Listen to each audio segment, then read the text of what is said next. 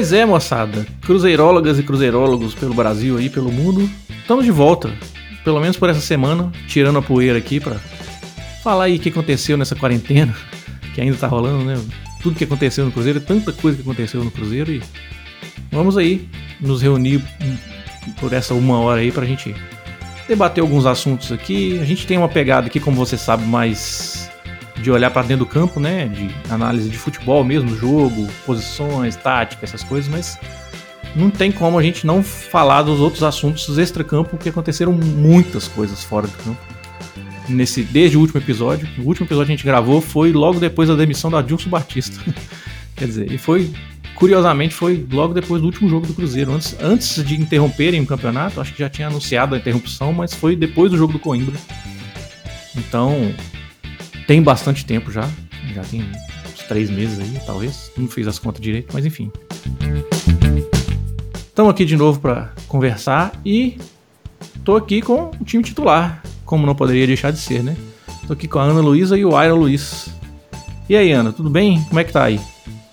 Boa noite, Cândia. Boa noite, Aaron.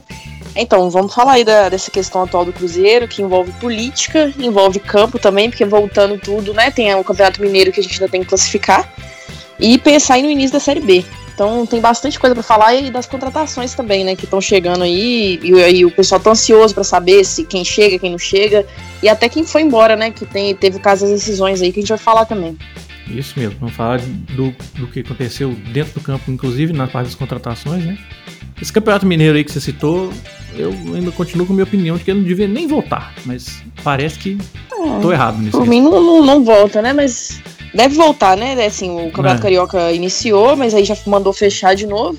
Aí eu acho que agora, por, por esse fato, os clubes vão, né, no caso as federações, né, vão dar um passo atrás né, o que já estava para voltar, eles já vão repensar melhor, porque como o Campeonato Carioca, que tem o time mais popular do país, que é o Flamengo, fechou, eu acho que o pessoal vai dar um passo para trás aí. Tem até a questão do Corinthians também, uma curiosidade que eu li hoje. Fizeram um teste em 27 atletas e 21 testaram positivo pro Covid. não tem a menor condição. Exatamente. Pelo amor de Deus.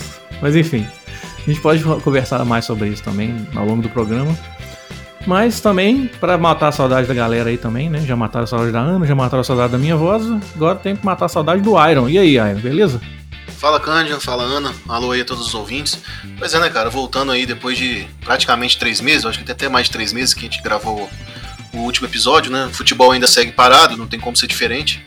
É, mas acho que agora já dá pra gente abordar algumas coisas a respeito do Cruzeiro, muita coisa aconteceu, né? tivemos aí eleição do, do, novo presidente, alguns jogadores saíram, é, outros chegaram, outros ainda vão chegar, né? Essa semana que terminou é, foi anunciado aí que o Raul Cáceres está praticamente fechado, lateral paraguaio. Enfim, vamos abordar tudo isso, né? Falar um pouquinho aí do que a gente pode vislumbrar. E assim como você também, eu acho que o Campeonato Mineiro nem deveria continuar, né? Mas pelo visto vai continuar e nós temos chances ainda de classificação, ainda que eu acho relativamente remotas, né, nossas chances. Mas ainda tem chance de, de classificação e acho que dá pra gente deliberar um pouco sobre isso também. No nosso último episódio, eu tô olhando aqui as datas, foi no dia 18 de março. Ou seja, tem quase três meses exatos. Três meses e um pouquinho. É. é bastante tempo, né? Acho que nem quando a gente, nem quando a gente fica no, no intervalo entre dezembro e janeiro ali, a gente fica tanto tempo sem futebol. Mas é isso, né? É um, a situação mundial se impôs. Ah, Cândia, é, eu só queria finalizar a minha introdução. A gente até tinha conversado sobre isso no, no grupo de, no nosso grupo do, do Zap, né? É, na sexta-feira a gente teve uma notícia muito triste, cara, que foi é, o falecimento da, da ah, Renatinha, sim, né? Sim. Da Renatinha Sec, uma torcedora muito conhecida aí para quem, quem é da Sec TT, digamos assim. É, ela tinha uma página muito grande no Instagram também chamada Vamos Cruzeiro, se eu não estou enganado, que eu não uso muito Instagram. Mas no, no Twitter ela estava sempre interagindo, sempre conversando e a gente ficou sabendo aí dessa notícia triste é, do falecimento dela, tão, tão jovem, né? Uma coisa inesperada, trágica, eu diria. É, então, fazer esse, esse, programa aí em homenagem a ela, desejar força para a família e que ela continue vendo o Cruzeiro lá de cima e mandando boas vibrações, né? Que a família consiga se recuperar aí dessa dor. Deixar nossa homenagem para ela. Isso aí, nossas condolências e sentimentos à família aí do, do Cruzeirologia para a família e os mais próximos dela. Bom, vamos lá. Então, vamos começar esse episódio especial da quarentena do Cruzeirologia, episódio número 74. Vamos lá. Se você é cruzeirense e não conhece a Cruzeiropédia, está na hora de conhecê-la. A Cruzeiropédia é a enciclopédia do Cruzeiro na internet. Toda a rica história do clube que tanto amamos está lá, em mais de 7 mil verbetes. São fichas de jogos, perfis de jogadores e ex-jogadores, estatísticas por temporada, por adversário, tudo muito bem organizado para você. E o melhor, você pode contribuir para o registro da história do Cruzeiro. Basta entrar no site e solicitar uma senha, que você pode virar um editor.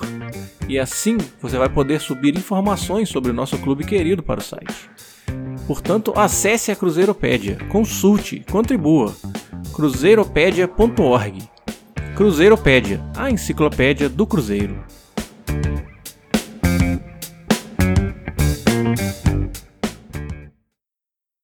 Cruzeirologia, episódio 74.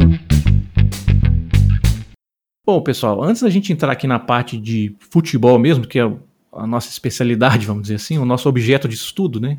Nossa especialidade não, porque o que a gente faz aqui não é é, o podcast chama Cruzeirologia porque é como se fosse a ciência do Cruzeiro. Né? E o nosso objetivo aqui não é dar uma aula, e sim é como se fosse um grupo de estudos, vamos dizer. Nós aqui estamos tentando entender o que se passa no Cruzeiro junto com vocês. A gente gosta muito mais da parte tática ali, né, do que, que se passa ali dentro de campo, mas o Cruzeiro não é, é, é, um clube de futebol, mas ele é muito mais do que só isso, né? Então, e até por, por ser um clube grande no mundo, né, um clube que tem muito apelo, assim, ele desperta muita paixão das pessoas. E aí acaba que as pessoas, até as pessoas que, até grandes cruzeirenses ficam se brigando um com o outro, enfim. É, eu não estou falando de um exemplo específico, mas é, isso se aplica até a, a, a, tanto a torcida no Twitter brigando por opinião, quanto a parte política do Cruzeiro, que é o que eu quero abrir o programa falando sobre. A primeira coisa que eu queria conversar com vocês é o seguinte: o Sérgio Rodrigues foi eleito presidente, todo mundo sabe, e foi uma eleição até certo ponto, assim, eu confesso que eu até achei até tranquilo. Eu achei que eu achei que ia ser um pouco mais conturbado, um pouco mais disputado, um pouco mais tipo é, gente judicializando, sabe, a questão dos conselheiros que estavam na justiça, que foram expulsos, mas depois a justiça deu liminar e etc. Eu já estava pensando num cenário de, de tipo de, de, guerra jurídica pós-eleição, sabe? Tipo, o perdedor não aceitar porque os conselheiros que não podiam votar votaram com liminar e tal, mas não, não aconteceu nada disso. Foi uma coisa bem assim apesar das, dos questionamentos, o pós-eleição foi tranquilo, e isso eu achei uma coisa positiva. E aí a pergunta que fica é: a eleição do Sérgio pacificou de vez a política do Cruzeiro, ou pelo menos aparenta ter pacificado, porque a gente não sabe o que está acontecendo lá dentro? A questão da eleição do Paulo Pedrosa para o Conselho, que a gente sabe que tem ligações com a família União, apesar dele falar que não, não pode ser um ponto de atrito. Uh, e as eleições para outubro, então, é, tudo isso que a gente queria conversar aqui com vocês. O que, que vocês acham disso? Primeiro, primeiro ponto, a eleição do Sérgio pacificou de fato? Vocês acham isso? Eu acho que é, é momentâneo isso, né? Essa, essa questão aí de pacificar. Eu até acho também, concordo com vocês, a questão que a eleição foi mais tranquila. Até porque ninguém quer causar muita polêmica, eu acredito nisso. Nenhum conselheiro, nenhum, nenhuma pessoa que vai trabalhar no clube quer trazer muitos holofortes para si de uma forma negativa, que pode dividir opiniões né? Porque todo mundo sabe, o torcedor tá de, tá de orelha em pé ali, gente. Qualquer coisa diferente acontecer, vai ter uma parte maior já questionando. Né? E, e, assim, a gente sabe que o torcedor tem memória curta, eu sei que talvez se daqui a seis meses, sei lá, se de repente conseguir uma, uma boa sequência de vitórias, já não vai ligar tanto mais para a parte política. Mas agora é o momento, assim, do ano passado para cá, todo mundo bem assim de olho, então acho que ninguém quer trazer os holofotes para si negativamente. Então eu acho que esse é o ponto que talvez a foi mais pacífico. Bom, agora sobre a questão do futuro, se vai continuar sendo pacífico ou não vai, eu acho muito difícil é, é, essa questão, porque tem essa é, tá em pauta essa questão de mudança e modernização do estatuto. Eu acho que isso ainda vai dar muita discussão, vai dar muito pano para manga, porque infelizmente nosso nosso estatuto é muito antiquado, né? Ele beneficia quem não deve beneficiar e o, e o torcedor que é o que é o ativo maior assim do clube, que é o que faz o clube viver, acaba que, que sai prejudicado, porque a gente é apenas consumidor do clube. Eu só, o máximo que eu posso fazer pela paixão pelo meu time é, é comprar o sócio torcedor, comprar uma camisa e, e, em todos os jogos. O torcedor não, não, tem muita voz ativa lá dentro como deveria ter. Né, na, na minha opinião, isso, isso é até ruim, até que essa questão dentro de campo também, porque a gente vê é, no Corinthians, por exemplo, se um jogador ali joga mal, ele pensa duas vezes antes de fazer qualquer gracinha, de ir para a coletiva, falar o que não deve, o que aconteceu no caso no 2019 com o Thiago Neves. Se fosse no Corinthians, ele teria medo da torcida realmente fazer alguma coisa, né? Porque a torcida assim tem mais voz no time, né? É, não vou dizer que é certo, assim, às vezes agir com violência, que lógico que não é. Só que, assim, é uma torcida que tem um, uma voz maior lá dentro, até na parte política, né? E essa questão aí do, do Cruzeiro, para pacificar, eu acho que só depois que conseguir reformular esse estatuto e tirar, assim, pela raiz, todas as pessoas que querem o mal do clube. Né? Isso aí vai demorar, gente, aí uns 10 anos, assim, se tudo andar, se tudo andar corretamente, né? Eu penso dessa forma. Essa questão do estatuto que você falou aí é realmente uma coisa que a gente pode conversar um pouco mais a respeito. Se essa, essa história de tipo abrir para sugestões é só uma, só para inglês ver ou se é de fato uma coisa que eles estão querendo. Exatamente, fazer. eu acho que assim, é porque é muito fácil. Eu não consigo ver o que um torcedor que é lá do interior tá mandando. Então não sei se se realmente eles vão, vão ver isso, né? É muito é, difícil, é, tô bem desconfiada, é né? É muito fácil colocar uma página com um formuláriozinho para preencher e ignorar aquilo completamente. Exatamente. Pra dizer que eu vi quem, o torcedor. Quem me segue sabe que eu sou muito, né? Eu não, não tô num babo de, de político, de clube. E quando tem esse tipo de coisa, eu já olho com outros olhos. Eu não vejo assim, nossa, finalmente vão ouvir o torcedor. Eu quero ver na prática. Eles acabaram de chegar, estão é, com essas ideias aí aparentemente boas, mas também acho que é muito populista alguns discursos. Eu quero ver na prática, quando realmente ser colocado em pauta o estatuto e realmente o torcedor ser favorecido. Porque é isso que falta, porque quem ama o clube é o torcedor, não é o Sérgio Santos Rodrigues, não é a família Perrela, não é a família União, é o torcedor. Então eu quero ver isso aí na prática. Porque eu tenho certeza que vai refletir em campo também, né? Porque não tem como um clube se reestruturar financeiramente sem um, uma política minimamente, assim, né? Boa, que dê pro, pro clube andar, sem ter, sem ter essa questão da politicagem tão forte, que talvez o cara tá em último ano de eleição, tá tendo briga política, ele já não preocupa mais com a saúde financeira do clube, né? Ô, oh, Ana, em relação a essa questão de você não babar ovo de político de clube, eu diria só o seguinte: você não passa frio, porque você está coberta de razão. Exatamente. É, e Iron, e aí, a sua opinião a respeito de todas essas coisas que a gente falou aqui? Enfim, dá, dá, o, seu, dá o seu parecer aí. É, cara, eu acho que dá para separar de duas formas, assim. A minha opinião era que essa eleição não deveria ter acontecido agora. Eu, isso eu já falei no Twitter já na, na época, né, desde o início do ano, ali para meados de fevereiro, quando acho que foi quando o Sérgio manifestou pela primeira vez a intenção de se candidatar. O Conselho Gestor lançou o Emílio Brandi, né, para ser o candidato, mas eles não queriam fazer parte da politicagem, eles estavam ali concentrados em resolver os problemas. E eu acho que teria sido melhor para o Cruzeiro a continuidade do Conselho Gestor, pelo menos até o final do ano. Bom, dito isso, é inútil falar disso agora, porque aconteceu a eleição, o Sérgio foi eleito de forma democrática, não, acho que não tem é, uma vírgula a falar a respeito disso, a eleição aconteceu, e eu acho que essas coisas ficam para trás, assim, em segundo plano. Acho que qualquer crítica que eu tinha é, a respeito disso, eu deixo para lá, porque acho que agora o Cruzeiro precisa de tranquilidade e a gente está longe de ter resolvido nossos problemas, né? O Cruzeiro tem muitos problemas a serem resolvidos, e o Sérgio pegou um pepino muito grande, né, ele vai ser o presidente aí até, até o final do ano, né, tendo uma outra eleição em outubro. Eu, eu acho que ele, eu espero que ele, que ele vença, porque eu, assim como eu mantive, eu fui coerente em dizer que o conselho de gestor tinha que ficar até o final do ano, porque eu entendia que o trabalho dele estava sendo bom. É, até aqui o Sérgio vem mostrando coisas positivas, contratando pessoas competentes para os cargos né, de, da área de administrativo, financeiro, marketing, comercial. É, a gente pode ter uma restrição ou outra ali a respeito da categoria de base, a gente pode falar isso lá na frente. Mas o que eu quero dizer é assim, agora o Sérgio foi eleito e tem que ter tranquilidade para trabalhar. Eu acho que o clube está sim, de certa forma. Não dá para gente cravar aqui que a política do Cruzeiro está pacificada, porque a gente sabe como, como é uma coxa de retalhos, né? E como que é, que é algo volátil a, a política do Cruzeiro. Mas eu acho que nesse momento está sim pacificado, a gente não vai ter nenhum risco aí de judicialização.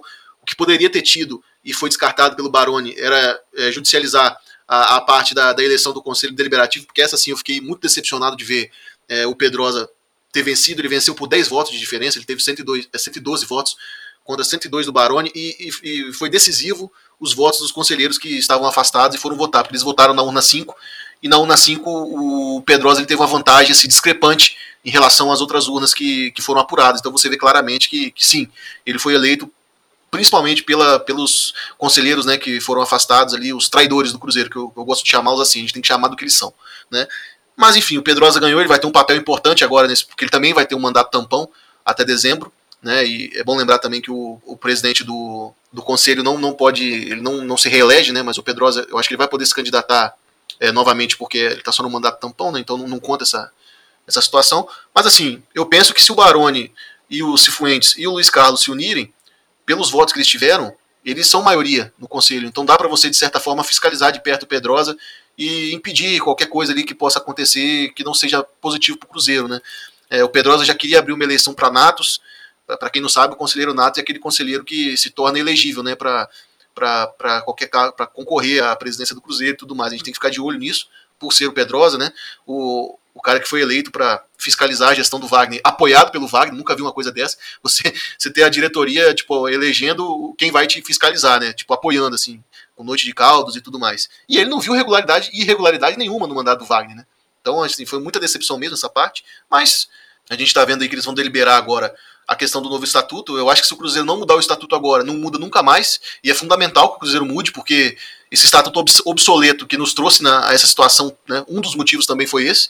E a gente precisa de um estatuto, eu acho, mais democrático e mais transparente, principalmente, que faça com que o presidente tenha responsabilidades que atualmente você fica muito. O, clube fica muito à mercê de, de ter a sorte de cair um cara que seja honesto e que não, não veja o clube apenas como uma forma de. Né, que veja o clube como um meio. É, então, assim, me preocupa muito essa questão. Não acho que é o caso do Sérgio, é um cara que, que pelo menos ele a gente sabe que é torcedor e tal, e não tá ali só para para usufruir do Cruzeiro, assim, digamos assim. Mas não dá para contar que sempre vai, vai aparecer só gente boa, gente de boa intenção. A gente viu o risco que é, né? A última eleição deixou isso muito claro, do, do risco de cair na mão de um Wagner Pires, por exemplo. Então o Cruzeiro precisa urgente passar por isso, e eu acho que tá na hora de deixar o torcedor viver a política do clube, porque não dá para contar com o torcedor só na hora que precisa fazer o sócio, só para ir no estádio torcer. Não, o torcedor também precisa estar envolvido na política do Cruzeiro, ele, tem, ele também precisa ter o direito é, de votar, de escolher o candidato dele. Eu, eu falo que foi muito frustrante você vê essa eleição, 400 pessoas decidindo o futuro do Cruzeiro, um clube que tem 9 milhões de torcedores. E desses 400, mais de 100 conselheiros não compareceram para votar. Então, assim, foi triste. É, é, triste você ver pessoas como Sérgio Nonato votando. Então, enfim, eu acho que o Cruzeiro precisa passar por essa, essas mudanças. Me desanima um pouco ver o Gilvan à frente disso, porque eu acho que é até inacreditável, né? Depois de tudo que aconteceu, você vê o Gilvan participando da, da, da, da, reformulação do estatuto. É inacreditável isso. Eu, eu, disse até que, que é um novo estatuto que já começa velho, né? Mas enfim, a torcida tem que ficar em cima, tem que pressionar. A gente tem que dar, assim, deixar o Sérgio Santos Rodrigues trabalhar, eu acho que é o mínimo que a gente pode fazer, mas pressionar sim, pressionar o conselho, pressionar pelas mudanças que, que devem acontecer no estatuto, deixar o clube mais democrático, mais transparente, porque a torcida, eu acho que depois do que aconteceu, a gente aprendeu uma lição, né? de que não dá para ficar chamando dirigente de mito, não dá para ficar é, sendo é, torcedor de dirigente, a gente tem que acompanhar de perto, fiscalizar, cobrar, cobrar sempre de forma honesta, de forma é, digna, claro, mas não pode deixar a Isabel Prazer fazendo o que querem fazer, não. A gente, eu acho que a torcida tem que aprender isso e agora olhar daqui para frente e torcer muito pro Sérgio conseguir fazer um bom trabalho. É isso aí, cara. Eu acho assim, a gente torce para o Cruzeiro, né, cara? A gente não torce para nenhuma ala do Conselho Deliberativo, para nenhum partido Exatamente. político lá dentro. A gente não, é, não quer saber de nada disso. A gente quer saber do Cruzeiro e do bem. E o Cruzeiro e do bem não é só, tipo, gastar rios de dinheiro e bem esportivamente, né? Igual aconteceu nos últimos anos. É, não é isso. A gente quer ir o Cruzeiro forte, um Cruzeiro capaz de disputar títulos, mas um Cruzeiro que é capaz de andar com as próprias pernas sozinho, né? Sem estar respirando por aparelhos como é hoje. É, saímos do coma, vamos dizer assim, né? A gente até estava conversando aqui antes do programa começar, que a metáfora que a gente pode fazer é o Cruzeiro foi praticamente dado como morto, levado para o hospital no SAMU, etc., tratamento intensivo, massagem cardíaca e etc. E agora o Cruzeiro o Cruzeiro estava em coma, respirando por aparelhos, agora o Cruzeiro está consciente, mas ainda está respirando por aparelhos, ainda está no UTI. Então, não é que tipo, ah, a eleição do Sérgio pacificou, ótimo. Se a eleição do Sérgio pacificou, é um problema a menos.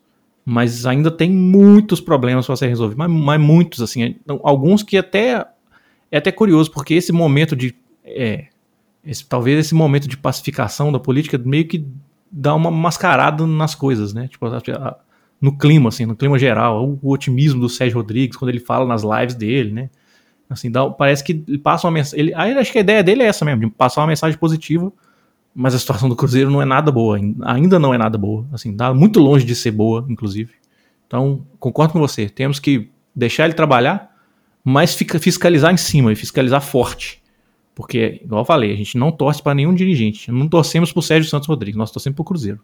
O Sérgio, Sérgio Rodrigues, ele está presidente do Cruzeiro hoje. Então, é por isso que nós temos que ficar bem alertas nesse sentido.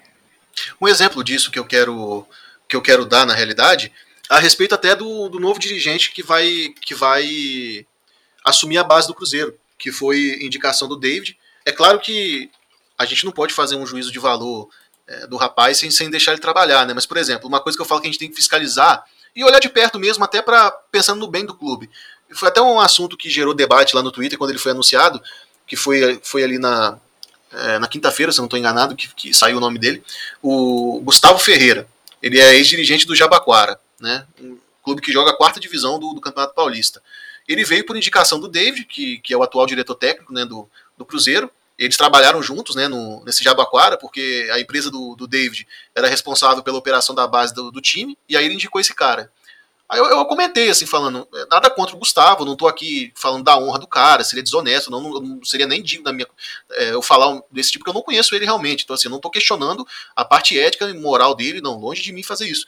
Mas, assim, será que um cara que é, ele era dirigente de um clube da quarta divisão do Campeonato Paulista, que não teve, assim, nenhum, nenhuma atuação de destaque, é, ele está preparado para assumir a base do Cruzeiro nesse momento que a gente precisa de um trabalho tão forte na, na mesma, sabe? Porque o Cruzeiro precisa de um trabalho muito forte na base porque é um dos carros-chefe para recuperar o clube. Eu diria que, é, que se o Cruzeiro quer Eu renascer, diria que é o único assim, caminho, na verdade. exatamente. Aí o que me preocupa é que assim, o Sérgio queria o João Paulo Sampaio, que é coordenador da base do Palmeiras, que hoje é uma das melhores bases do Brasil. Aí qual foi o critério para sair do nome do João Paulo Sampaio, que é um dos caras hoje grandes assim em trabalho de base, para chegar no nome do Gustavo Ferreira? É só por indicação do David para eles terem trabalhado juntos? Ou esse cara realmente tem um currículo assim que impressiona?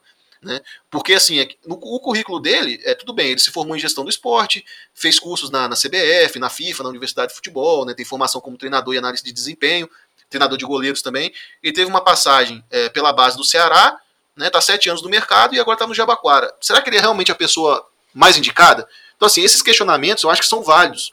É, a gente não está torcendo contra o cara, a gente não está querendo fazer a caveira dele, longe disso.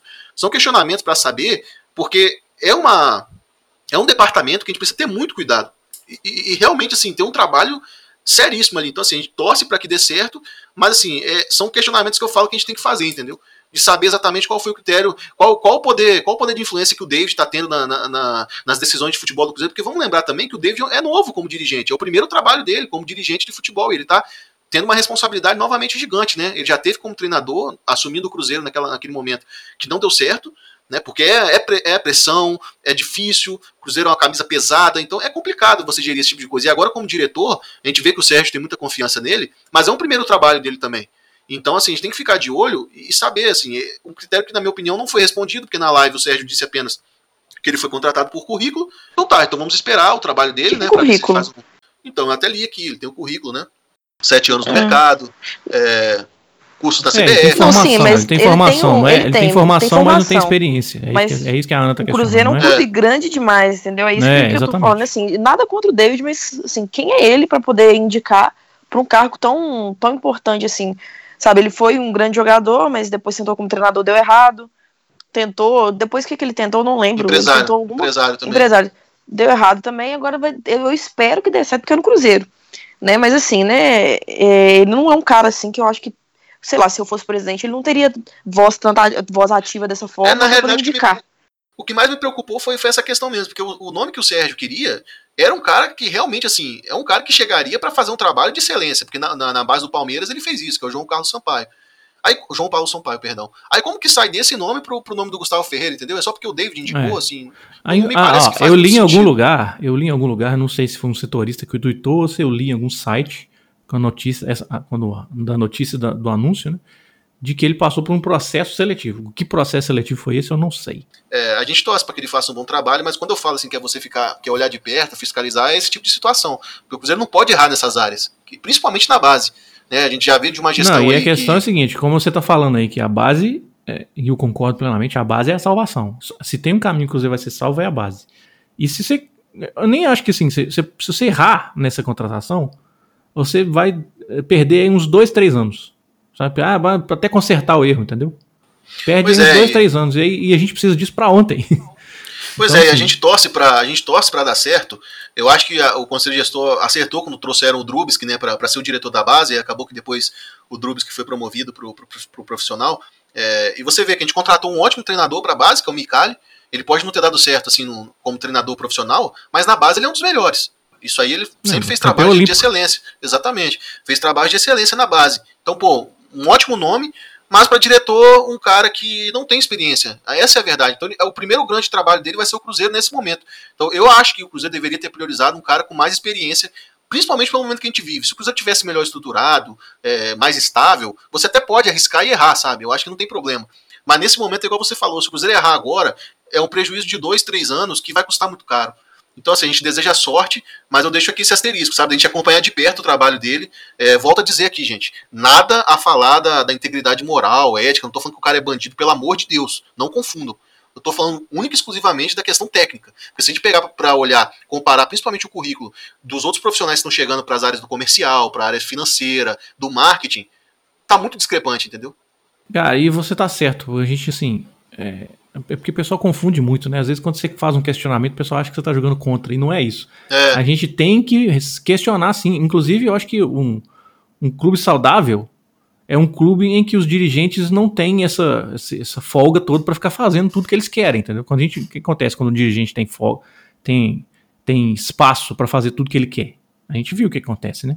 Quando ele tem se sente tão à vontade assim que ele faz tudo e ninguém questiona nada. Não, tem que ter gente para questionar, é assim que funciona. Tem que ter uma, uma parte para uma, uma, vamos dizer assim, uma oposição que consiga, tipo, pelo menos, oh, peraí, não, vamos ver aqui, ué.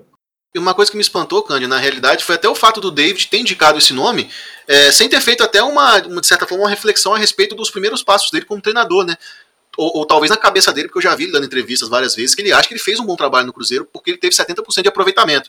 Então ele acha realmente, às vezes, ele já deu entrevista falando que ele fez um bom trabalho, que ele foi demitido com 70% de aproveitamento, ele só esquece que ele estava no Mineiro, né? Exatamente, é isso que eu ia dizer. É, 70% de aproveitamento é, no Mineiro, bom, quer dizer Não, e, coisa, a não. Gente, e a gente lembra, futebol praticado pelo time do David não estava bom, mas enfim, não é, esse, não é esse o ponto. O que eu quero dizer é o seguinte: o próprio David não fez uma reflexão na hora de indicar esse profissional para a coordenação da base, de entender que nesse momento talvez se, teria sido melhor um nome mais experiente, entendeu? Porque ele também teve dificuldade quando ele começou. Mas enfim, é, ele indicou o rapaz, a gente torce para ele ter sucesso, né? Porque o Cruzeiro precisa disso. Mas fica um, um exemplo aqui do que eu estava falando na prática, né? Da gente acompanhar de perto e fiscalizar. É porque teve alguns torcedores que, que vieram já com, a, com o argumento de não, mas ele, ele é honesto. Então eu falei, mas eu não estou questionando isso, eu não tenho nem esse direito de questionar. Não estou falando da questão moral dele, eu nem posso dizer isso, seria até leviano da minha parte. Tô falando da parte técnica mesmo. Profissional mesmo, né? Tá certo. É, até porque o David não é. A gente nunca viu o David envolvido em escândalo. Uma coisa é quando o Itaí indicava um profissional, você já olhava desconfiado, né? Por ser o Itaí. Agora o David, o próprio Sérgio Santos Rodrigues, quando eles indicam, a gente não tem essa, essa, essa má impressão, né? Passa longe é. disso. Bom, muito bem. Acho que chega de política por enquanto, né?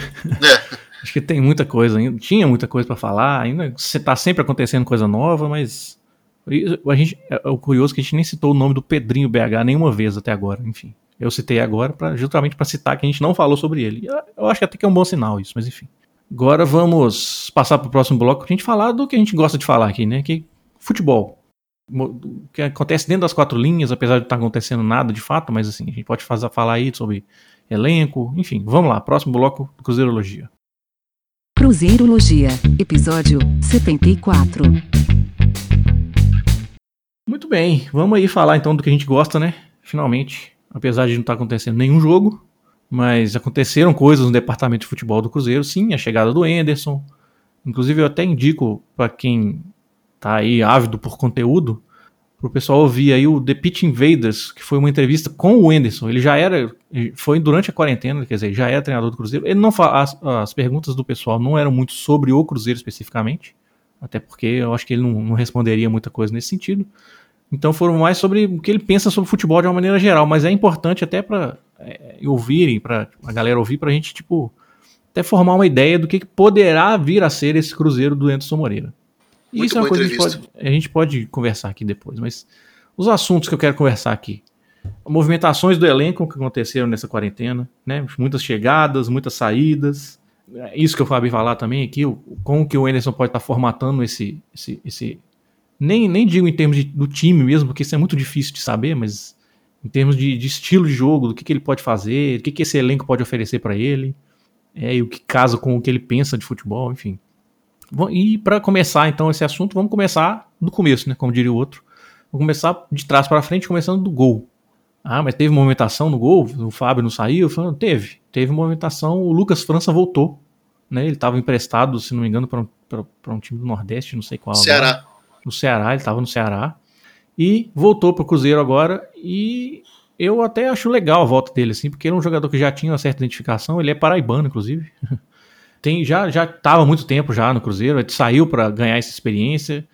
Agora voltou e eu acho que ele é um, um, um bom reserva para o Fábio, né? Porque o reserva do Fábio pulou o muro, então ir para ser reserva do outro lado, enfim. Mas isso aí é a escolha das pessoas, né? A gente pode. Não questionamos. Não sei de quem você tá falando. É. enfim. Não conheço. É, então, vocês querem falar alguma coisa sobre o Lucas França? Eu só queria citar, porque não tem muita coisa para falar mesmo. É só que ele voltou. Porque os outros, as outras posições tem muito mais coisa para falar, então não sei se vocês querem falar sobre isso. É, muita gente não lembra, mas o Lucas França estreou como profissional em 2016 no jogo contra o Corinthians no Pacaembu, né? Porque aquele que não deve ser nomeado machucou também, é, teve um problema no, no dedo, quebrou ah, o Fábio estava lesionado. O Fábio lesionado, o Lucas França jogou aquele jogo, terminou 1 a 1 né? E ele foi bem até. E ele Esse jogou foi também. aquele do pênalti do Cássio no Ábila? Que não, que não aconteceu, né? É, que no, o juiz não marcou, aquele pênalti absurdo que o juiz não marcou. Isso, exatamente. Foi esse, né? E, foi. E o Lucas França, na realidade, se eu não me engano, ele estreou antes, foi contra o Coritiba. É, quando o Fábio machucou, que aí ele, ele entrou, o, o que não pode ser nomeado não estava disponível, estava né, lesionado, e o Lucas França jogou contra o Coritiba, jogou contra o Corinthians, né, o Cruzeiro empatou esses dois jogos, e jogou também contra o Figueirense, quando a gente ganhou o jogo. Nós ganhamos por 2 a 1 O Lucas França fez essas partidas aí. E ele foi bem, é um goleiro de potencial, eu não sei como ele está agora, né? Depois de tanto tempo rodando, e ele não teve tantos minutos assim como a gente imaginou que ele teria. Mas é um goleiro de muito potencial e eu acho que na realidade ele vai brigar ali, tanto com o Vitor Eudes quanto com o Vinícius, para saber quem vai ser o reserva imediato, né? Porque o Vitor Eudes aí também está desde 2018 treinando, né? O Vinícius também subiu, subiu esse ano do, do Sub-20. São dois goleiros também de muita qualidade. O Cruzeiro está bem servido. É, a Cruzeiropédia, nosso parceiro aí, ela diz que o Lucas, o primeiro jogo do Lucas França foi exatamente esse Cruzeiro 1 Corinthians 1 aí. Foi, né? É. é. 8 de agosto de 2016. Se eu não me engano, cara, esse jogo eu acho que o Fábio estava suspenso, ele não tinha machucado ainda. Aí ele, depois ele machucou contra o Curitiba e aí o Lucas França entrou novamente. Se eu não estou me enganado, foi isso. Quem quiser ouvir, quem quiser conferir aí, você pode digitar lá, o cruzeiropédia.org barra Lucas França. Vocês vão chegar na ficha deles, vocês vão ver lá. Primeiro jogo, Corinthians 1, Cruzeiro 1, 8 de 8 de é. 2016. E isso o último mesmo. jogo que ele jogou pelo Cruzeiro foi Joinville 0, Cruzeiro 0 em 2017. Eu, acho, que foi pela, eu acho que foi pela primeira, primeira liga. liga. isso aqui, porque isso. foi em março, 21 de março. Isso mesmo. Foi isso mesmo. Muito bem, então vamos, vamos mais à frente no campo. O zagueiro não teve muita coisa, não, né? Teve, é, assim, vendeu, vendemos o Edu, né? Foi vendido vendemos pro, o Edu. Um preço é. módico aí pro Atlético Paranaense. Fiquei um pouco chateado, é, acho que o Cruzeiro, tá, de... o, Cruzeiro tá, o Cruzeiro tá matando cachorro a grito, né? Cara? É. Galera é, chega com qualquer vão... migalha de dinheiro, tem que vender. É, os clubes vão botar, vão girar a faca, né, cara? Eu tenho muita vão. preocupação de que outros jogadores também acabem saindo por condições dessas, né? O Edu é um zagueiro de enorme potencial, assim. Eu acho que ele vai desenvolver muito no, no Furacão e em breve a gente vai ver aí ele alçando voos maiores, que é realmente um zagueiro muito bom, muito ah, qualificado, Edu. Não, e há que se falar também que a análise, a, o analista de, de mercado, a análise de mercado do Atlético Paranaense é um dos melhores do Brasil. Não, o Atlético Paranaense dá aula nisso daí. Eles dão é. Eles contratam muito bem é. e, e, vendem, e justamente por isso vendem muito bem, né? Lembrando até os clubes portugueses que tipo, contratam um jogador daqui e depois vende a peso de ouro pro resto da Europa.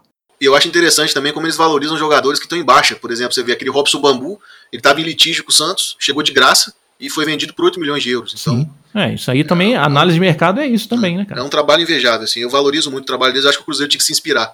Foi até curioso que eu falei uma semana, uma semana antes do Edu ser vendido, falei que o Cruzeiro tinha que se inspirar no trabalho de captação do Atlético, eles vêm e me dão essa punhalada pelas costas aí. Eles queriam o Kaká, não é? Sim, eles tentaram o Kaká no início do ano, o Kaká não quis ir, o Kaká recusou, e aí eles vieram para cima do Edu, né? Você vê que eles estão bem ligados assim, em termos de potencial do Cruzeiro, né?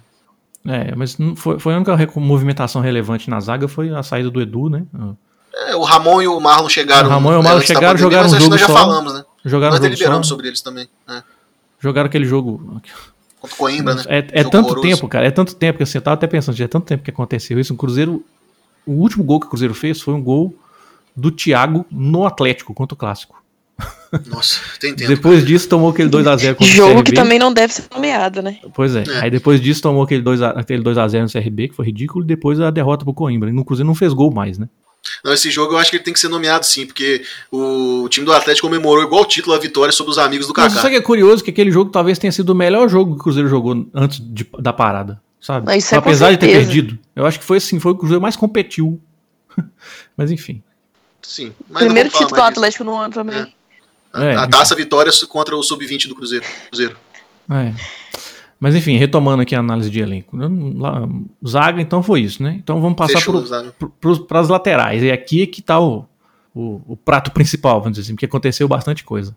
Volta de Patrick Bray, saída do Edilson, chegada do Raul Cáceres, a possível chegada do Daniel Guedes, então tem muita coisa para falar aí. Vocês querem começar pela direita ou pela esquerda? Vocês que sabem. Vou começar pela esquerda, que a esquerda pelo menos tem jogador, né? né? Vamos lá, pela esquerda então. Pois é, cara, assim, a lateral esquerda, é, hoje eu diria que a posição assim que o Cruzeiro, apesar de ter muitas opções, está muito carente, né? É, o Rafael Santos foi para Chapecoense, que ela estava interessada nele e no João Lucas também. Acabou que liberaram aí o Rafael para jogar lá.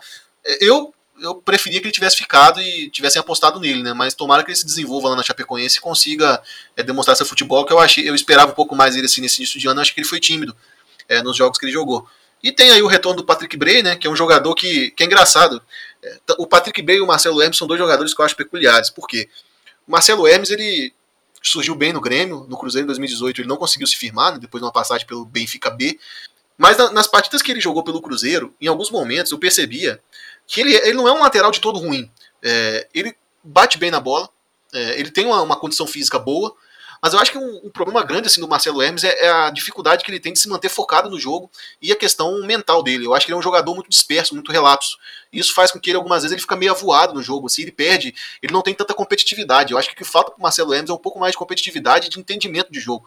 Se ele fosse um cara um pouco mais forte assim nessa questão é, mental, um pouco mais focado, eu acho que ele poderia ser muito mais útil do que ele é atualmente, porque ele não é um cabeça de bagre. Ele, só que ele. Você não acha que pode ser talvez uma questão de dificuldade de entendimento tático, talvez? Pode ser, cara. tipo, pode cara, ser. O lateral tem que se manter na linha de quatro, não tomar a bola nas pode costas, ser. enfim. Pode ser. Porque se você olhar, você vê que ele não é um jogador ruim, ele, ele, sabe pegar na bola, ele bate bem na bola, mas ele tem esse problema assim, de se manter focado durante os 90 minutos. Eu acho que esse é um problema que ele possui. Assim. Se ele conseguir, de alguma forma, é, evoluir nessa questão, porque ele ainda tem 25 anos, ele pode ser pelo menos um jogador útil. Para a Série B, por exemplo, eu acho que ele joga. Não é um jogador é, desprezível. Já o Patrick Bray é diferente. Ele tem muita personalidade, você vê que ele tem muita vontade, mas falta para ele alguns momentos assim é questão de, de entendimento de jogo mesmo. Eu acho que ele é um pouco afobado às vezes. E o Patrick Bray, assim, ele já ele joga no meio, né? Joga na, na lateral também. No Coritiba, ele, ele fez 19 jogos na, na Série B ano passado. Ele não, não era titular, ele era reserva do William Matheus, que não é também um grande jogador, mas ele era reserva do, do William Matheus lá no Coritiba. Então, assim, ele não conseguiu se firmar como, como eu esperava que ele, que ele poderia se firmar jogando uma Série B, jogando por um clube menor. E na Ferroviária também ele não era titular, ele fez alguns jogos lá, mas ele não era propriamente titular. Então ele, para mim, é uma, uma incógnita ainda maior. É, pelo visto o Anderson quer contar com ele, então a gente vamos ver né, como é que ele vai jogar. Eu acho que ele ainda, por ser novo, ele tem 23 anos só, ele ainda tem essa capacidade de, de evoluir como jogador. Eu acho que ele pode evoluir como jogador. É, mas vamos ver, assim, eu, eu tô curioso para saber como que vai ser o rendimento dele. Não estou esperando grandes atuações, grande coisa, assim, porque, como eu disse, os dois empréstimos que ele jogou, ele não, não foi tão bem. Ele até começou no Coritiba fazendo algumas partidas boas pelo estadual, mas depois caiu de produção. Então, para mim, ele é uma incógnita total. Ainda pode evoluir, porque é novo, como eu falei, mas é uma incógnita. Acho uma incógnita. É, eu, acho que essa questão de idade que você falou é o que mais a gente pode se apegar aí para é. ter alguma, alguma luz no fim do túnel, porque, querendo ou não, o jogador ele acaba ficando um pouco mais maduro, né? Sim, assim, sim. Mesmo não participando do jogo, ele, claro que se ele participasse do jogo, pegaria muito mais experiência, mas o fato dele estar tá ali no ambiente de clube grande, Curitiba, sofrendo pressão da torcida também, porque lá tem também, né? Não é. Não é tem, tem. achar que. que é, o Curitiba né, subiu, né? Pois é, então. Então, assim, ele, ele tá lá, vivendo no ambiente e tal. Então, essas coisas. Que é uma coisa que ele não fez no Cruzeiro, né? Quando ele tava é. aqui. E o João é. Lucas, né? O que falar do João Lucas, né? Desse ah, lateral o Lucas, que. O João Lucas foi uma indicação do Adilson, né, cara? Uma indicação do Ceará, Adilson. Aí veio pra cá e agora, enfim, tá. É por isso que tá, já tá se falando aí que ele pode sair. João Lucas é um jogador. Verdade, é, eu acho que é um jogador que já tá com seus 29 anos, então assim, não vai evoluir mais na carreira. Ele é isso aí que a gente tá vendo, não, não tem como é, evoluir. Eu acredito que para um clube menor, ele até talvez possa jogar mais pro Cruzeiro, que apesar de estar na Série B, mas a camisa pesa, né? Então, assim, tem é. jogadores que não conseguem. Tem jogador que sente, né? É, com essa, com essa Ué, eu vi esse cara jogar do estádio e eu posso dizer que ele é pior do que parece. a Ana teve o, o dissabor de assistir um jogo do Cruzeiro em 2020, né? No estádio. É, infelizmente, assim, ele é pior do que parece. É. é. então, pois é. Não tem é, muito mais o que fazer. De longe, de, longe, de longe ele é ruim, de perto parece que tá longe, né, Ana? É, exatamente isso. Não, não tem o que falar. Assim, eu até tentei, ah, ponto positivo, não tem. Às vezes ele faz um café bom, né? No vestiário ali, passa um café e tal. Enfim. bom de é, grupo, essa... né? É, bom é. de grupo, toca um pandeiro, sei lá. Essa questão que vocês falou, você falou aí do, do pouco entendimento tático e tal, eu acho que pode ser também, cara, uma deficiência de formação de lateral brasileiro, sabe? Sim. Lateral no Brasil quer ser atacante. Lateral no Brasil não quer ser lateral. A gente tem uma. uma o brasileiro tem uma, uma preferência e uma, uma, um histórico, né? De gostar de lateral que vai além de fundo, que cruza, Sendo que lateral é um defensor. Quando você vai, você pega a escalação, você vai ver que o lateral tá lá na linha de quatro, ele não tá lá na frente. E o Marcelo é Lemos, eu acho que eu acho que ele, falando especificamente dele, né, eu acho que ele cometeu um erro na carreira, que ele surgiu bem no Grêmio em 2016, fazendo bons jogos, e aí ele não renova com o Grêmio, eles não, não chegam em acordo. E quando ele vai pro Benfica, ele passa um ano lá jogando no time B, e ele jogou é. pouco, em um ano e pouco ele fez, eu acho que, coisa de oito partidas, então assim, ele jogou muito teria pouco. evoluído melhor na é, carreira se ele continuasse no Grêmio. Né? Estagnou, né, ele perdeu o time, né, assim, da carreira, então eu acho que para retomar é, essa questão mental dele, eu acho competitiva, assim, ele precisa evoluir nesse aspecto, porque, como eu falei, ele não é um jogador que você olha assim e fala, cara, não dá, esse cara não consegue nem. Tipo, igual o João Lucas, assim, que você vê que ele realmente ele tem uma dificuldade de se relacionar com a bola. É, mas o Marcelo Hermes até que não. Ele tem um, alguma. É, o Marcelo Hermes ele não é inimigo da bola, igual o, o, João Lucas, assim, ele tem uma certa afinidade, ele pega bem nela, mas tem alguns outros componentes que eu acho importantes que faltam para ele. Vamos ver, né? Talvez o Anderson consegue corrigir, se ele for ficar também, porque não é garantia é, que ele vai é. permanecer, porque ele recebe um pouquinho acima do teto que o Cruzeiro estipulou, então pode ser também que, que ele não fique, apesar que ele está desde janeiro aí procurando um clube e não conseguiu se transferir, né? ele estava no Goiás ano passado, jogou algumas partidas pela Série A também, mas não, não teve grande impacto no Goiás, enfim. É, então a gente acho que a gente concorda aqui todo mundo que a lateral esquerda, apesar de ter gente, é Tem bom, contratar, de, é bom é. ficar de olho aí no mercado para Sim. É, é, bom é contratar assim, é quando a gente fala contratar, é tipo se cair um presente de Deus é. no nosso colo, porque o Cruzeiro não tá conseguindo contratar ninguém. Mas enfim. É, porque se for pra trazer também outro jogador do nível desses que estão aqui, é, melhor, melhor nem pegar mexer. alguém na base, né? É, exatamente. Enfim, vamos avançar aqui no campo. Ah, avançar não, ter que passar pro outro lado. É, ô, Ana, eu queria que você desse a sua opinião sobre a saída do barriga de cadela Edilson. Olha, é, eu até falei disso no meu Twitter. Se a saída dele fosse anunciada em janeiro, eu ia fazer uma festa né? Só que agora, né, a gente está em pandemia, não pode. E, e também tem a questão de, assim, ele começou, é, parecia pelo menos que ele tinha realmente vestido a camisa, finalmente, depois de dois anos. Ele fez clube. dois gols, né, num jogo, inclusive. É, ele, e assim, quando eu fui, eu fui no estádio e ele não. Ele, eu acho que ele não jogou esse dia. Mas assim, não, teve, é, nos outros jogos assim, que meus amigos foram, eles falam que ele é um cara que ele tava sendo meio que um líder do elenco ali. Era o que primeiro que ia falar no juiz, com o juiz. É, é, o primeiro que às vezes ia lá peitar talvez um adversário ali no meio de uma discussão em campo, né? Isso aí normal também do Edilson. Mas assim, eu não, não gostei tanto quando eu fiquei sabendo, porque eu pensei, quem que vai contratar para lateral direita? Porque, assim, é, é a, acho que é a posição mais carente, assim, do elenco. O Iron pode me corrigir se eu estiver errado. É, quando o pessoal tava falando que o Lucas Romero ia vir, tinha gente falando assim, ah, vai vir pra jogar na lateral. Eu, eu não eu gosto. mesmo fui um deles. Falei, caramba, velho, a galera tá, tá seca, assim, de lateral. É assim, o Romero ele foi bem é, na, na lateral, só que ele não, não, é um lateral, ele foi formado como meio campo. Ele foi bem lateral, mas ele foi quebra-galho. Ele é aquele né, jogador né, que, que a torcida gosta, ele machuca pouco, ele dá raça, se colocar ele em qualquer posição ali, ele vai dar a vida para dar o melhor. Então, assim, por isso que a torcida gosta tanto dele, né? Mas eu prefiro que contrate um lateral lateral. E, mas assim, pensando, analisando bem o contexto, é um salário alto é, tecnicamente, ele já não estava bem, fazia um tempo, né, de é, ano passado mesmo, entregando jogos, é, sendo assim pior em campo várias vezes, tomando muitos cartões. No clássico ele tomou cartão, né? Por mais que assim, né? O pessoal falou, ah, mas o juiz ali é, é, exagerou, poderia ter dado para outro lado também. Só que ele é recorrente nisso, ele toma muitos cartões, então eu acho que é, em algum momento poderia ser uma liderança errada para o elenco. Então não estou lamentando não. O que eu mais lamentei foi o Robinho, não porque eu gosto dele, né? Todo mundo sabe que ele fez, que ele fez parte da, da panela, né? Não adianta o jogador da entrevista falando que não, porque todo mundo sabe que fez. Só que assim, é uma posição no, no elenco que também é cara, todas as posições assim, são carentes, né? Mas principalmente essa questão de meio campo. Ele seria como um, um camisa 10, entre aspas, do time, né? Jogando ali, poderia ser um como um terceiro homem de meio campo, ou então aquele cara que joga atrás do atacante. Mesmo o Cândia já falando aí que não gosta tanto, né, Cândia, é. dele nessa posição. Só que poderia jogar ele também, seria útil. Né? Só que é, provavelmente tiveram outros motivos também, questão física, teve a questão que ele representou com 6 quilos aí a, acima do peso, né? Isso aí é inadmissível, principalmente para um clube que está em reconstrução. Se o atleta não consegue ter um comprometimento nem, nem físico, quem dirá com o time na hora que o negócio apertar, a gente para subir aí, que a gente já vai começar com menos seis pontos na Série B, que isso aí a gente. Só lembrando, né, que a gente não falou disso ainda. ainda é, tem nós isso. não falamos disso ainda, que realmente, só para fazer esse parênteses, então, é, eu acho que o conselho gestor tem que, tem que ser congratulado e a gente tem que agradecer em várias coisas que eles fizeram, tipo assim, eles realmente salvaram o Cruzeiro de morrer. Mas isso aí de não de tomar seis pontos. Eu não sei se tem politicagem envolvida, entendeu? Porque na Eu semana seguinte tem, o dinheiro apareceu o- do nada. Então, peraí, calma aí. Foi uma né? história muito, muito confusa, né, cara? O jeito que, que isso se é. desenrolou, eu né? Acho que tem, eu acho que essa história tá muito mal contada, assim, pro meu Aí pro meu depois da eleição teve outra dívida e falou assim: não, não vamos deixar o Cruzeiro perder pontos. Por que que não deixou antes, É, então, por que né? que deixou antes, exatamente. Sendo que a dívida era menor, inclusive, né? A Exatamente. dívida que perdeu o ponto era menor do que a que foi paga. Então, peraí, como assim? Mas enfim, deixa isso pra lá, né?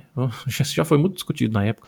Mas sobre o voltar- Edilson e o Robinho, Isso. assim, essas duas aí que, que foram. é, de, de início eu não gostei muito, porque eu fiquei pensando, pô, são, são é, posições que vão fazer falta pra gente, né? Mas analisando todo o contexto, essa questão de comprometimento, são jogadores já manchados com a torcida, que talvez foi bom. Vamos ver no futuro co- é, como é que vai ser a resposta disso, né? Ó, em relação à sua análise do Edilson, não tenho nada pra tirar e acrescentar. Eu concordo integralmente com o que você disse. Era realmente um cara que parecia que estava ali fazendo uma liderança, até pela experiência que ele tem, um monte de garoto, né? Quer dizer, ele é Sim. era quase um paizão ali no meio da galera, mas um paizão que fazia umas coisas, dá um exemplo, um mau exemplo. Quer dizer Tipo, que toma mesmo- cartão vermelho quando não É, podia. exatamente. Mesmo sendo mais experiente ali, ele continuava tomando cartão como no ano passado, nos outros anos, né? Um jogador que tem essa personalidade mesmo de peitar o juiz e tal. Enfim, às vezes passa da conta, acontece essas coisas.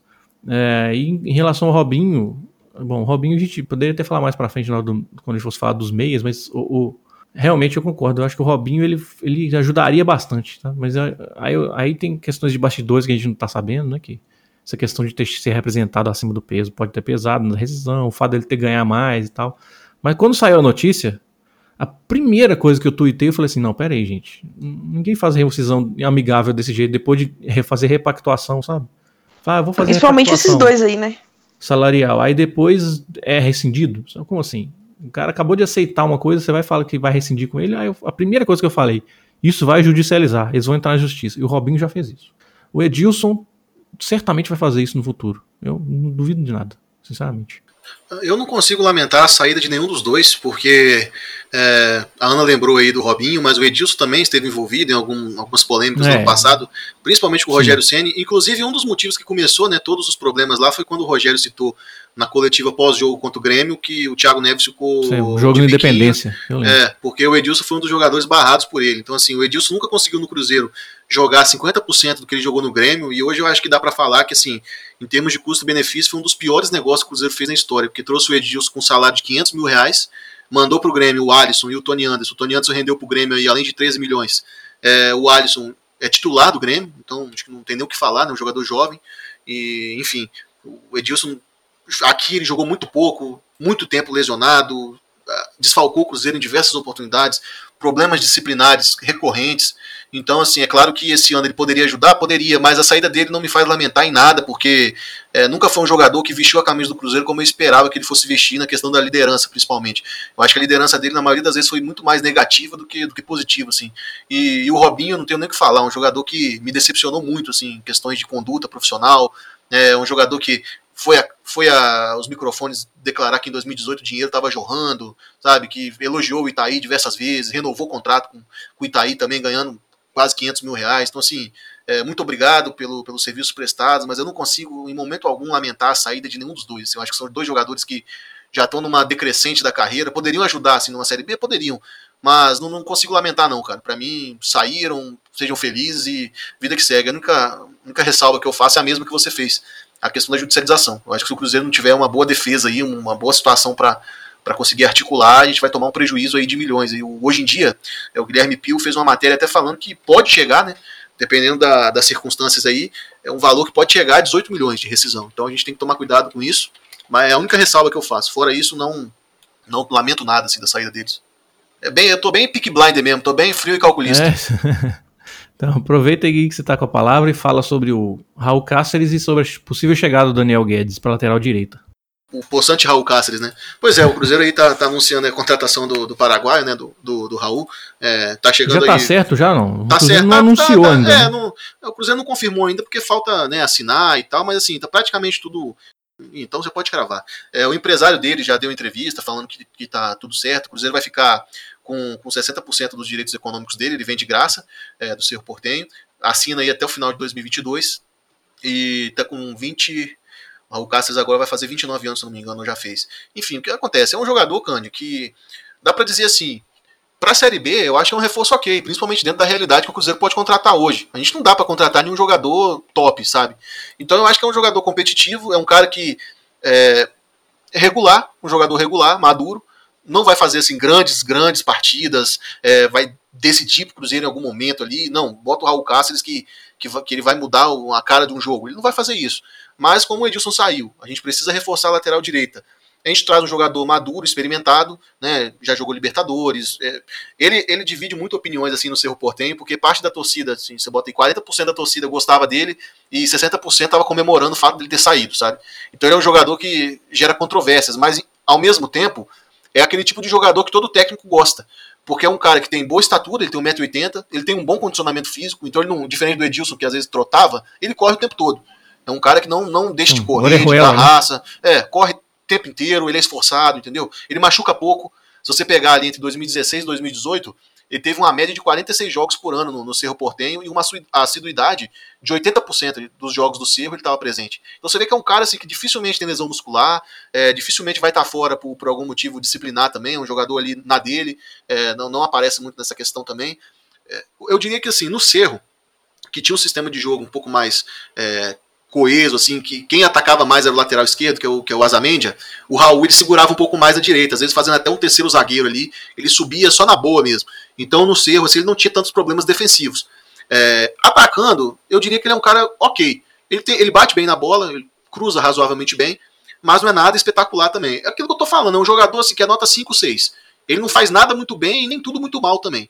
É, o que acontece? No Vasco, ele, ele jogou no Vasco no passado, ele começou jogando muito bem no Carioca, assim, a torcida elogiando, o pessoal falando, nossa, agora o Vasco acertou o problema da lateral direita. Jogando muito bem mesmo, assim, dos 18 jogos do Vasco no Carioca, ele jogou 16 partidas, é, foi campeão né, da Taça Guanabara é, lá no Vasco, então assim, foi muito bem mesmo. Mas aí o Luxemburgo foi contratado e no brasileiro ele perdeu espaço, ele fez só 7 partidas, e ficou disponível no banco durante o brasileiro em 24 Quem que era o técnico do Vasco no Carioca antes do Era o Valentim. Valentim. Inclusive foi o Valentim, dizem até que foi o Valentim que indicou ele para o Cruzeiro. É, assim, comentando, né, recomendou o jogador. Então a gente, o que se percebe é que na Série A ele teve dificuldade. Enquanto o Carioca, ele, que é um nível bem inferior né, em relação ao brasileiro, ele conseguiu jogar bem, mas na Série A ele já não conseguiu manter aquela regularidade ele foi reserva durante a maior parte do campeonato, reserva até do Iago Pikachu. Então ele não conseguiu jogar. Por isso que eu tô falando que para chegar no Cruzeiro para atuar na Série B, eu acho que ele compõe. Ele, ele encaixa, ele vai conseguir jogar ali sem comprometer. Um sistema ali organizado do Anderson Moreira e tal. Mas no Vasco ele teve alguns problemas defensivos, mas eu estava vendo né, alguns jogos dele pelo Vasco, o que se percebia também é que ele jogava muitas vezes ali quebrando a última linha de marcação, a última linha de quatro, ele saía bastante para ir dar combate, e aí ele dava as costas, né? E aí o zagueiro tinha que fazer uma cobertura, e quando não fazia, qualquer dobradinha que rolasse ali, ele já estava batido. Então a torcida às vezes criticava ele falando que ele não sabia marcar bem, mas aconteceu muito por isso. Às vezes ele está tá exposto ali num sistema de jogo que, que os laterais tinham que fazer uma marcação ali por encaixe, ele tinha um pouquinho mais de dificuldade nessa questão. E no apoio também ele acabou perdendo espaço, não, não conseguiu assim aparecer com, com, aquela, com aquela petulância, né, com aquela volúpia no, no ataque. Então ele é, ficou devendo um pouquinho no brasileiro. Mas, como eu falei, para a Série B eu acho que é um reforço ok, que atende bem. Se o Daniel Guedes vier, porque ele está com esse problema no, do doping, né? Ele está suspenso pela FIFA. Se o Daniel Guedes vier, eu acho que é um jogador que vai ser naturalmente titular, porque eu acho que ele tem é, um apoio ofensivo melhor do que o do Raul Cáceres, ele ataca muito bem, bate bem na bola. E como todo lateral brasileiro, ele tem uma dificuldadezinha ali de defender, mas é um jogador que eu vejo com mais qualidade para ser titular se ele for contratado. Aí eu acho que o Cruzeiro resolve, assim, é, a médio prazo, o seu problema na lateral. Agora, eu achei exagerado só o tempo de contrato. Eu acho que dois anos e meio é muito, porque se a gente subir, né, se Deus quiser, a gente vai conseguir o acesso. Para a Série A, a gente já sabe, ele já foi experimentado lá, ele não deu conta. Então, assim. é, mas um às vezes evolui, né, cara? Não sei. Eu acho que, eu não sei se ele vai evoluir pela idade, eu acho difícil. Mas às vezes ele se encaixa num contexto ali de time do Anderson, é. né? Exatamente. Por isso que, é que essa história do 40% achando ruim, 60% achando bom da torcida do time antigo, eu nem levo muito em consideração, sabe? Porque o novo não, time é novo não. contexto, é. é. outro time, outro treinador, outro esquema de jogo. Às vezes o cara vai bem num time por causa. Tem várias N questões aí, ambiente é. da cidade, sabe? A torcida recebeu ou não, enfim, tem, tem muitas questões. Então não é só a qualidade individual do cara, entendeu? Ah, e essa questão isso. da torcida é um negócio muito, é muito particular também pra você ver. Tem parte da nossa torcida que acha o Léo ruim, tem outra parte que gosta do Léo. Então é muito essa questão de você realmente pegar assim, o gosto da torcida, é claro que é importante você fazer um, ter um termômetro ali, é, logicamente, mas o, o Raul ele jogou pelo, praticamente aí foram seis temporadas no Cerro Portenho, sempre titular. Então você vê que ele tinha confiança dos treinadores, entendeu? Então não, eu acho que a gente não está trazendo também um perna de pau. mas também não dá para esperar, achar que é um craque de bola que vai resolver. Nada disso. Tá trazendo um jogador regular para compor. Bom, eu acho que em relação a volantes não teve muita mudança, não, né? Não saiu ninguém, não chegou ninguém. Saiu o Macton, né? O Macton foi ah, liberado. Saiu, isso. É. Ele foi é, liberado. Mas ele nem Macton... tava também, ele tava treinando, mas nem chegou a jogar, né? É, o Macton ele chegou em 2018, ele teve duas lesões muito graves no joelho, né? Isso atrapalhou demais ali a sequência da carreira dele. Eu acho que até um jogador comercial, mas não dá nem para julgar também, porque é. tava com o contrato acabando agora no final do ano, ele não conseguiu jogar, então ele vai seguir a carreira dele, né? Em outro lugar, a gente deseja sorte. Temos aí os, as figurinhas carimbadas de sempre, que talvez, eu acho que, eu não sei se vale a pena investir no Romero, não, sinceramente, eu, mas enfim. É claro que se o Romero chegasse, ele seria titular. Acho que ele não tinha nem condição, não tem nenhuma dúvida, né? Adriano, Cabral, Jadson, Silva, Felipe Machado, Jean, hum, Pedro Bicalho. A questão, é, a questão é muito simples, né, Cândido? O Cruzeiro não tem condição de fazer investimento pro jogador nenhum, não né? tem, também acho. Então, assim, se é for claro que trazer... se ele chegasse por um, nego... por um negoção, assim, um negócio da China, óbvio que, tecnicamente, agregaria. É, a proposta mas... do Cruzeiro foi, foi por empréstimo, né, com, com opção de compra e pagar o salário dele. Nesses moldes, beleza. Agora, quando você tiver que pagar um milhão, dois milhões de dólares. Tá não, não vale, não vale, não vale, já não vale a pena, não, não tem jeito. Não, ele não consegue contratar ninguém é, pagando nada. Não, então assim, não dá nem pra. É igual eu falei, gostaria muito que ele voltasse e ajudar bastante, mas não dá pra fazer loucura, cara. A gente tem que ter o pé no chão e nesse momento qualquer dinheiro que entrar tem que ser pra pagar salário, pra, pra resolver dívida, não é, não é contratar jogador, né? Não tem nem como. Bom, e do meio para frente, eu acho que o que teve de movimentação mais é, relevante aí foi a chegada do Regis, né? Que foi, já tem Sim. mais tempo, mas enfim, chegou depois que o campeonato paralisou e do Angulo, né? O resto foi. Isso. O resto já estava aqui. É, o Robinho Angulo, saiu. O Robinho saiu, é. Angulo é um jogador de lado, né? Ponto. É, jogador de lado, rápido, é uma coisa veloz. que faltava no Cruzeiro. Assim, a gente é. tinha o, o, Torrão, mas só, né, também. O Angulo tem muito potencial, viu, Cândido? Eu confio muito assim que ele pode ajudar na Série B. Ele tem muito potencial mesmo, é um jogador para ficar de olho. E o Regis. E o Regis, é um meia. Meia, meia mesmo, né? Meia. Ele é um meia ali, gosta de, de, pisar na área, né? Gosta de fazer gol e tal. É, mas não é, é um jogador meia, muito. É, sim, mas é meia, meia. Eu diria assim, é meia mais para Robinho, mais para aquele jogador que mas fica eu, ali eu, diria que é mais passe ou mais para Alex. Mais para Thiago Neves, Thiago mais Neves, pra, assim. É. Eu não queria citar o nome do Thiago Neves. É. Não, mas é, vamos citar só com o título do, do, torcedor fazer é, uma. É, que é um jogador que é tipo um meio é. atacante, né? Isso. Que pisa na área então, para fazer gol também.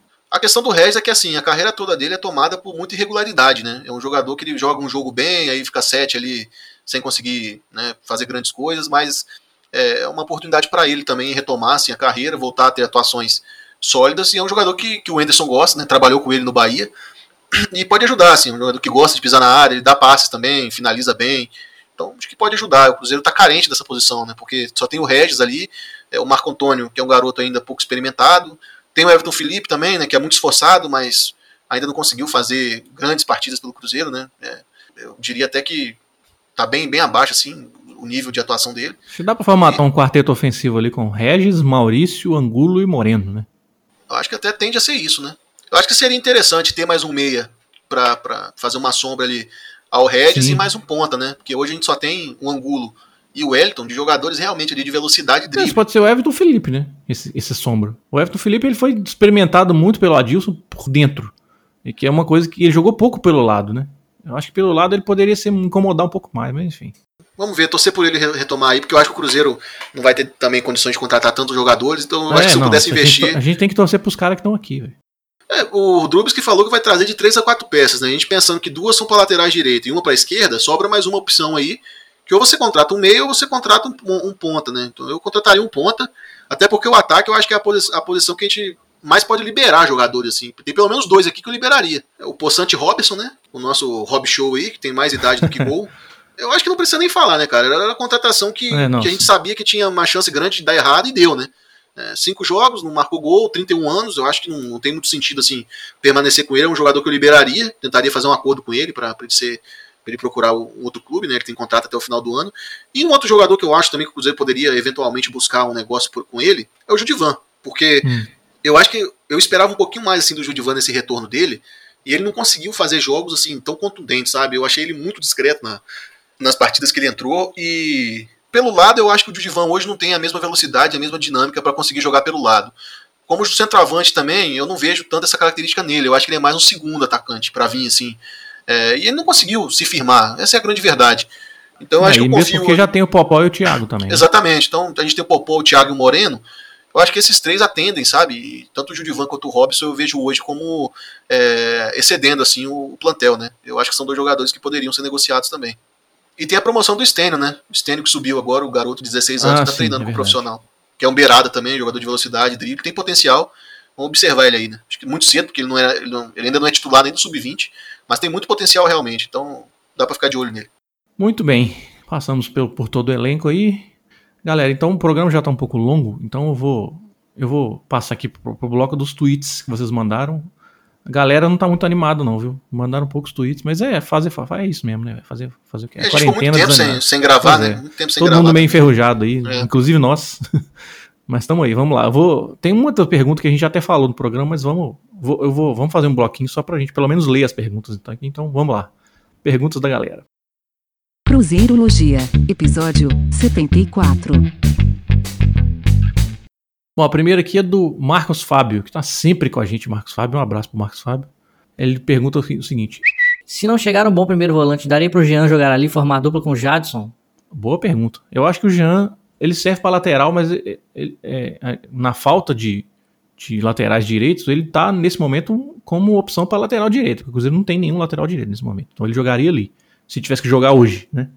Mas se não chegar um bom primeiro volante, eu acho que não, cara. Eu acho que por mais que a gente cornetasse, o Felipe Machado não tava fazendo um início de, de ano ruim, né?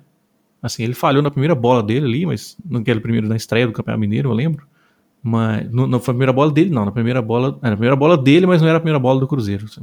A gente até Não. brinca quando ele não, não acha que ele é o Tony Cross, né? Ele joga bem.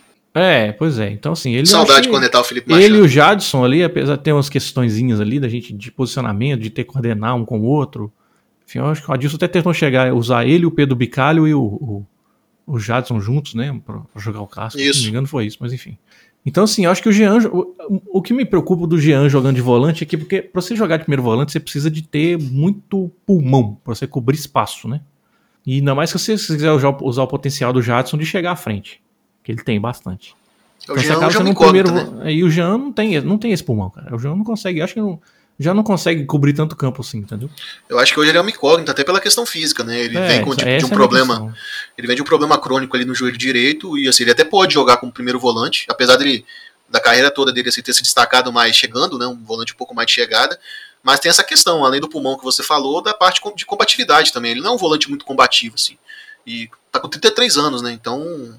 Eu, eu, até não consigo visualizar hoje o Jean sendo titular, assim, não. Eu acho que a tendência, se não chegar ninguém, é continuar o Machado e o próprio Jadson, né? Ou até o eu também Adriano também, que, que é o primeiro volante Adriano, também sim. é, tem boa estatura, é, um bom passe também. Então, assim, o Jean hoje eu acho que pode ter um papel de liderança importante, entrar em alguns jogos ali pra cadenciar, mas não seria meu titular, não. É, nem o meu, eu tava pensando aqui, analisando o Jean. O Jean, como lateral, ele foi bem no, no Palmeiras, mas a gente tá falando de quatro anos atrás, né? É, Foi o não, melhor não lateral do brasileiro. Ele foi o melhor lateral do brasileiro. Mas isso é, quatro anos atrás não é parâmetro, você tem razão. não É, tem- Né, não, Não, não é ele- parâmetro. E ele tava no auge ali, físico, né?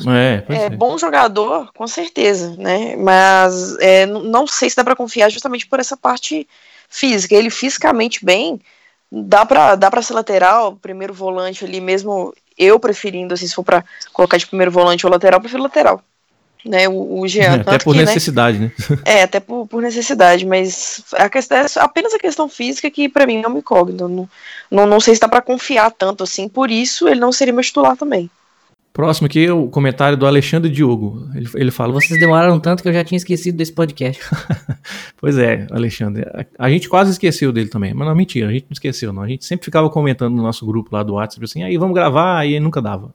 Porque a gente sempre tem um compromisso, é. é- quarentena é difícil, cara. é. E também não tá acontecendo jogo nenhum no futebol, né? Brasileiro, principalmente. Agora voltou o futebol europeu, pelo menos, né? Mas enfim. Então, pra nós era um pouco difícil gravar, mas estamos aqui. Dessa vez nós estamos aqui. Próximo aqui é do Rafael Silva. E ele pergunta: Primeiro, pede para o Iron me desbloquear. Aí, Quem ó, já- Rafael Silva, a arroba dele é arroba Rafa1921. Rafa com Falar- PH. Fazer, falar igual o Mauro César, vamos para o primeiro é, bloqueado arrependido do, do programa. É o que o Mauro César fala é que se, se- se- se você bloqueou ele é porque alguma coisa errada ele falou.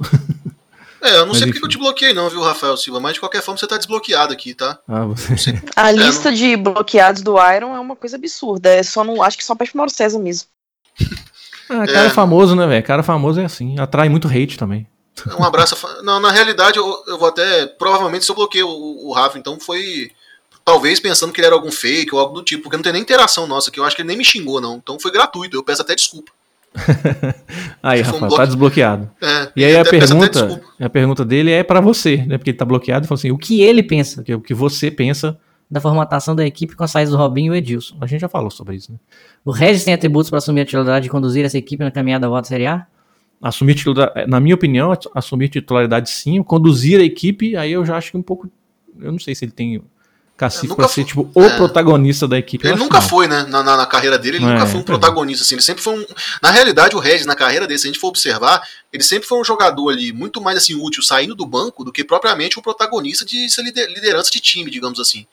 Então eu acho que, que não, ele pode ser uma peça útil, pode. Mas ser aquele cara que vai liderar, pegar, botar a bola debaixo do braço e falar, deixa comigo, eu acho que não. É, não. não até, e eu também, cara, eu nem apostaria nisso, porque quem me segue no Twitter há mais tempo sabe que eu sou um adepto de futebol coletivo, né? Eu não gosto dessas individualidades, entendeu? Tipo assim, ah, é o cara do time.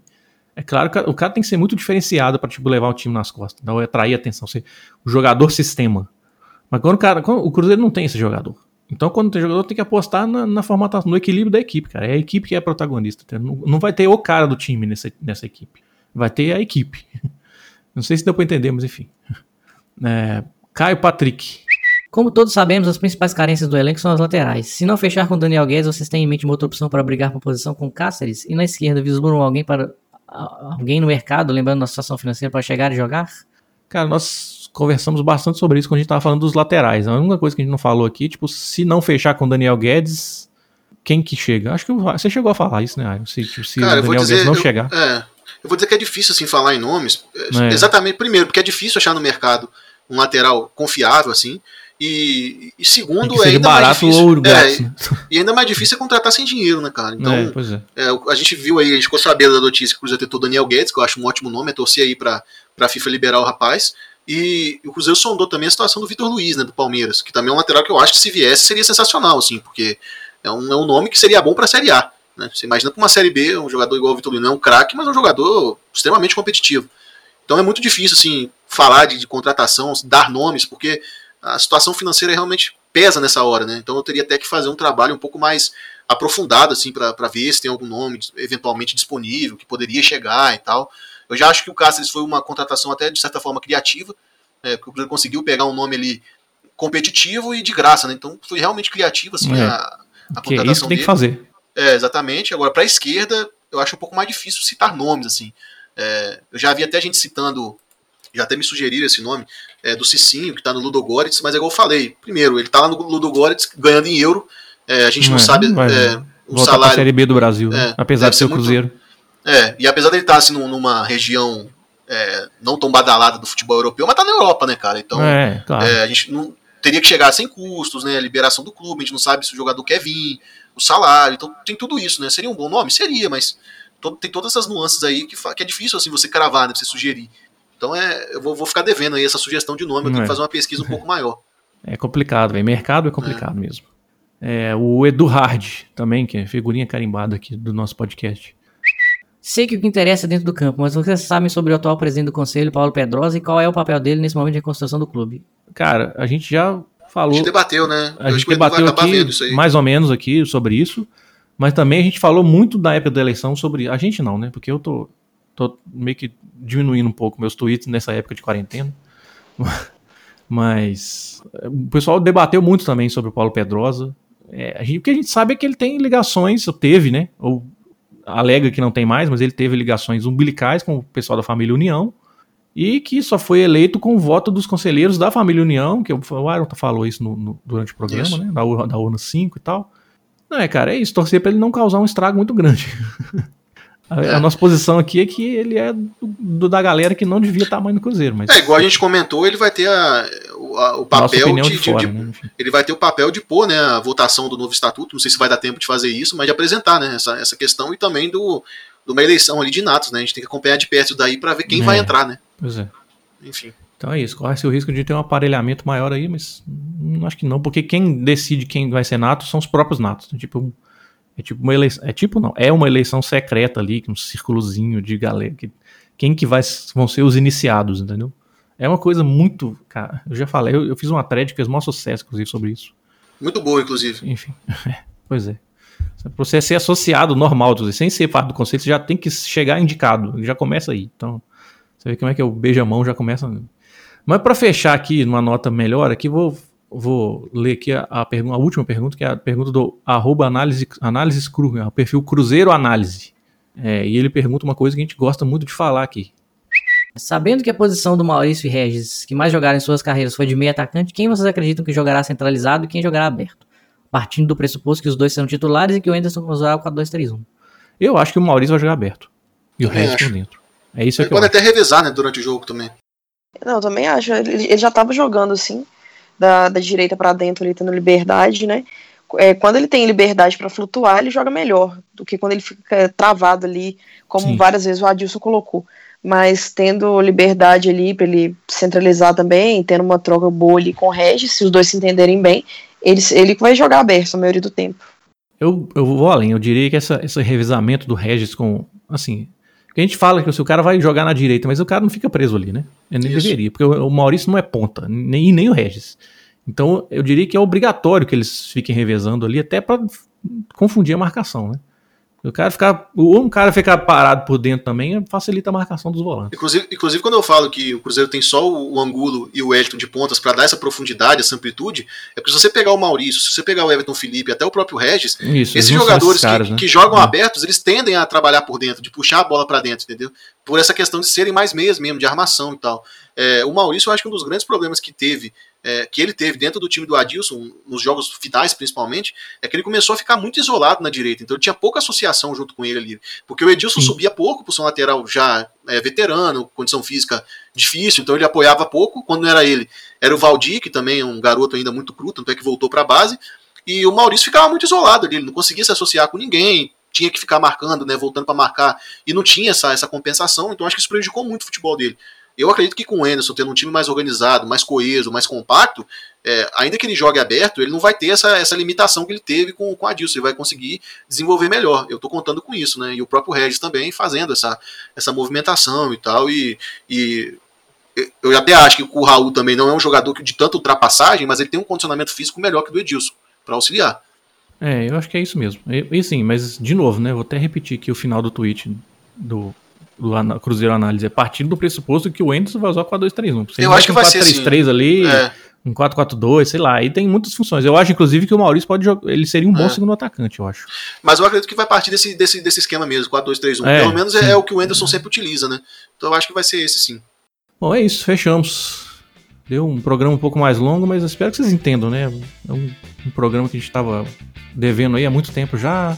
Eu não sei se a gente vai continuar a gravar semanalmente como antes, né? Porque quando tem pouco assunto para nós dentro de campo, principalmente, é um pouco mais difícil, mas vamos tentar. Vamos tentar fazer aí um, uma, pelo menos uma periodicidade um pouco menor do que essa de três meses. Eu acho que mais de três meses a gente vai ficar sem gravar de novo, não. Mas enfim. É isso aí. Esse foi o Cruzeirologia número 74. Espero que vocês tenham curtido aí esse programa especial da quarentena. Lembre-se que vocês podem nos achar no Spotify, no Google Podcasts, no Apple Podcasts. Todos esses links para esses perfis nessas plataformas estão todos lá no nosso site, é o cruzeirologia.com.br, onde você também pode achar o link do nosso feed. Então, se você quiser, tiver aí um aplicativo é, escutador de podcasts, um agregador de podcasts no seu celular, no seu tablet, você pode ir lá, copiar o endereço do nosso feed e colocar no seu aplicativo, que esse, seu aplicativo vai te notificar também quando tiver episódios novos. É, e nosso arroba oficial no Twitter é o arroba Cruzeirologia. Eu sou Cristiano Candian, arroba Candian. Eu sou a Ana, arroba Reality Diva com W. Eu sou Airo Luiz, é, arroba Iron Underline Fall, FA2Ls. E é isso aí, esse foi o nosso episódio número 73. Isso aí, valeu, Iron, valeu, Ana. Valeu, um abraço valeu, a todos aí. Valeu pela companhia. Valeu, boa noite.